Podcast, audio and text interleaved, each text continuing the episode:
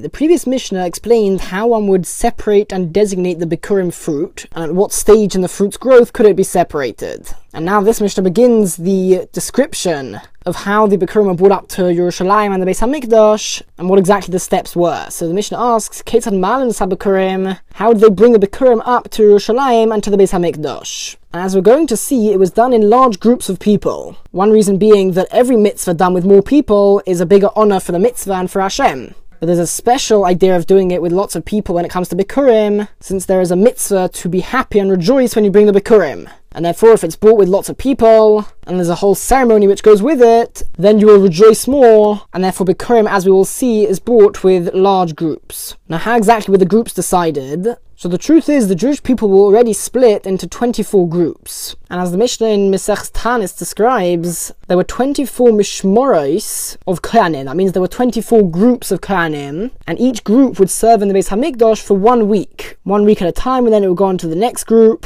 So each week they changed which group would serve in the Beis Hamikdash. So it would emerge that pretty much every group would serve for two weeks each year, one week at a time, every 24 weeks. Now, corresponding to these 24 Mishmaris Kahuna, the 24 groups of Kohanim, there were also 24 groups of regular Yisraelim, and that was known as the Ma'amodos. And just like the Kohanim would serve for one week at a time, the same would go for the Anshi Ma'amod, the people who were part of that particular Ma'amod, that particular group of Yisraelim. And within each Ma'amod, there was different jobs. For example, some of the people would go to the actual Beis HaMikdash. Of course, they wouldn't do the Kohanim's jobs, but they would be in the courtyard. And then the rest of the people of that Ma'amod, they would spend the week in shuls, davening, davening that the korbanos which the Kohanim are bringing should be accepted, and they would fast for most of the week. And so since the Jewish people were already split into 24 groups, so that was a very convenient way to bring the Bikurim as well. And so the Mishnah says that Kol Ma'amod,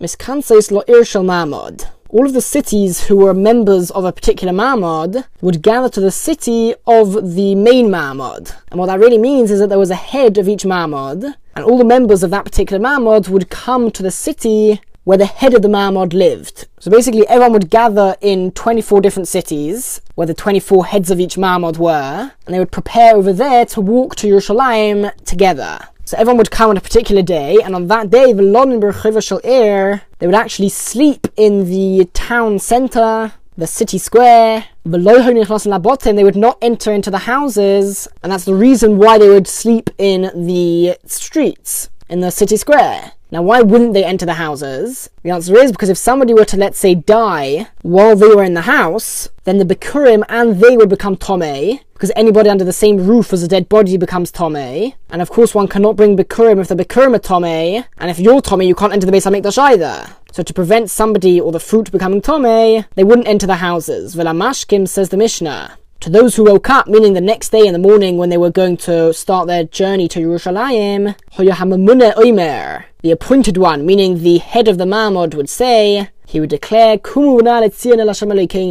Arise and let us go up to Yerushalayim, to Hashem our God. That was the first posuk which he said, and the truth is, at different steps of the way, as they got closer to the Beis Hamikdash, they would recite other psukim, often to do with Yerushalayim and the beauty of the Beis Hamikdash and the city, and they'd also recite other chapters of Tehillim in order to praise Hashem. Mishnah Gimel. If the head of the Ma'amad lived far away from Yerushalayim, that would mean that it would be a long walk for everybody to bring their Bikurim, and by the time they reached Yerushalayim, their fruit wouldn't be fresh anymore, and it might even have rotten. And therefore the Mishnah says that only Hakarevim, only those who are coming from close by to Yerushalayim, such that the fruit will still be good quality by the time it reaches Yerushalayim, they should bring figs and grapes, fresh fruit. However, the those who are coming from far away from Yerushalayim, should bring dried figs and dried grapes, raisins, since they last much, much longer, and therefore will still be good quality by the time they reach the Beit HaMikdash. And the Mishnah is going to go on to list many things which they did to beautify this mitzvah, and quite unusual ways of honouring the mitzvah, some honour which is given which we don't really find by any other mitzvah, which goes to show how great and beautiful this mitzvah was, especially when done with so many people together.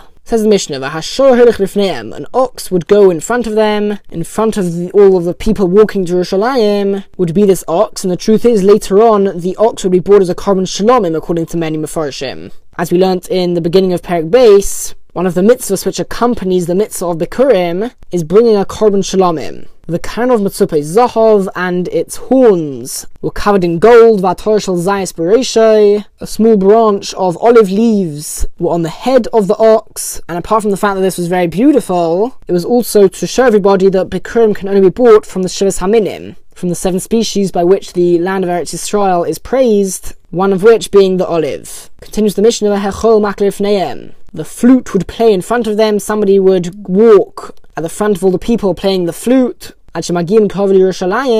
until they reached close to Yerushalayim. I mean, it's amazing if you just pause to imagine the glory which this brought, the excitement at the times of the Beis Hamikdash when there was a flute playing, everybody would be singing psukim, psukim of joy going towards the Beis Hamikdash, psukim like Samachti be'omim li Beis Hashem Neilech. I rejoice when they are telling me that we are going to the house of Hashem. And then Higiu Kavod Yerushalayim, they would reach close by to Yerushalayim, and at that point they would stop and Sholchu Lifneihem, they would send messengers in front of them to go ahead of them in order to tell the people in Yerushalayim that the people bringing the Kurim are arriving. And while the messengers were going, the Itras Bikurim, the people bringing the Bikurim decorated their Bikurim. They would make them look very nice. They would make the nicest fruit be at the top of the baskets. And then once the messengers has delivered their message, so important people started coming out of Yerushalayim in order to greet them. Hapachos, the leaders of the Kohanim, Hasagonim, the leaders of the Leviim, the Hagizborim, and the treasurers of the Beis Hamikdash, Yitzim Likrasam, would come out to meet these people. These people are doing the mitzvah together with so many people, and according to the honor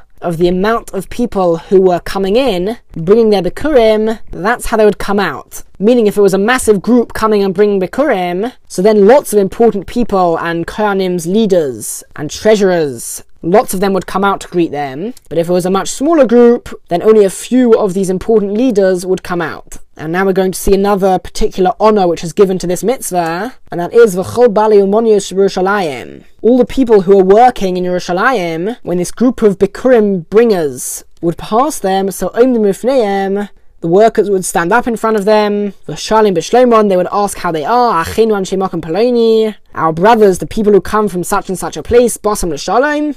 Have you come in peace? Did everything go well? And they give these people honor, even though in general a worker, especially a worker who's working for somebody else, is actually not allowed to get up and stop working just to ask somebody how they are. Even a Talmud Chacham who passes them, in general, a worker should not greet them and give them honor. But when it comes to Bikurim, extra honor and glory is given to this mitzvah and the people doing the mitzvah, and therefore even workers who are working for other people would still stand up and greet these people as they enter Yerushalayim. Mishnah Daled, the procession continues, the flute would continue playing in front of them, until they reached Harabayas, the mountain on which the Beis Hamikdash stands, and Hegiu Harabayas, once they reached Harabayas, Afilu Agripas Hamelech, even Agrippas the king, who was a wealthy king and had quite a lavish lifestyle, and so usually his servants would do everything for him. But even someone like that, Notilasar Kasefei, must take the basket of the Bikurim fruit on his own shoulder. He needs to carry them himself once he is on Harabayas, and then bring it towards Venichnos, enter Harabayas ad Shemagia lo Azara until he reaches the courtyard of the Beis Hamikdash, still holding the basket himself. Although before Harabayas one can get his servants or he can get somebody else to carry the Bikurim for him, once he has reached the place of the Beis Hamikdash, he now needs to take it himself because the Pasuk says that later on in the procession, the Kohen will take the basket miyodecha from your hand, implying that you yourself have to be carrying it at that time. Higiu then they reached the courtyard, for V'dibru HaLeviim Bashir, and the Leviim spoke in song, as we learnt in the previous Perek. Another one of the mitzvahs which accompanied Bikurim was that the Leviim had to sing while the Bikurim were being brought. Now, what would they sing? So they sang the chapter of Tehillim, which we actually say every day, Mizmor Shechan Gasabayas David. And how does that Perek continue? Arimim Chashem Kidilisoni. I will raise you, I will praise you, Hashem because you have lifted me up, and you didn't allow my enemies to be happy about me, meaning you didn't allow my enemies to destroy me. And they would continue saying the psukim in that chapter of Tehillim. Mishnah Hey, one of the ways that they would decorate the Bikurim earlier on, just before they entered Jerusalem, is that they would place small birds, usually small doves, on the sides of the basket. So not actually on the basket, but sort of hanging off the edges of the basket. So now they brought the basket with the doves to the Beis Hamikdash, and Haguzolish al Gabi Asalem, the young birds which were on the baskets, they were brought as korbanos oilah. So they were offered on the Mizbeach, Umasha B'yadam, and that which was in the actual hands of the people bringing the Bikurim, and according to most, this is referring to the Bikurim themselves, the basket of the Bikurim, Nisim La Kayanim, they would now give that basket to the Kayanim. And that is really the main mitzvah of Bikurim, to bring it to the Beit HaMikdash and give it to the Kayanim.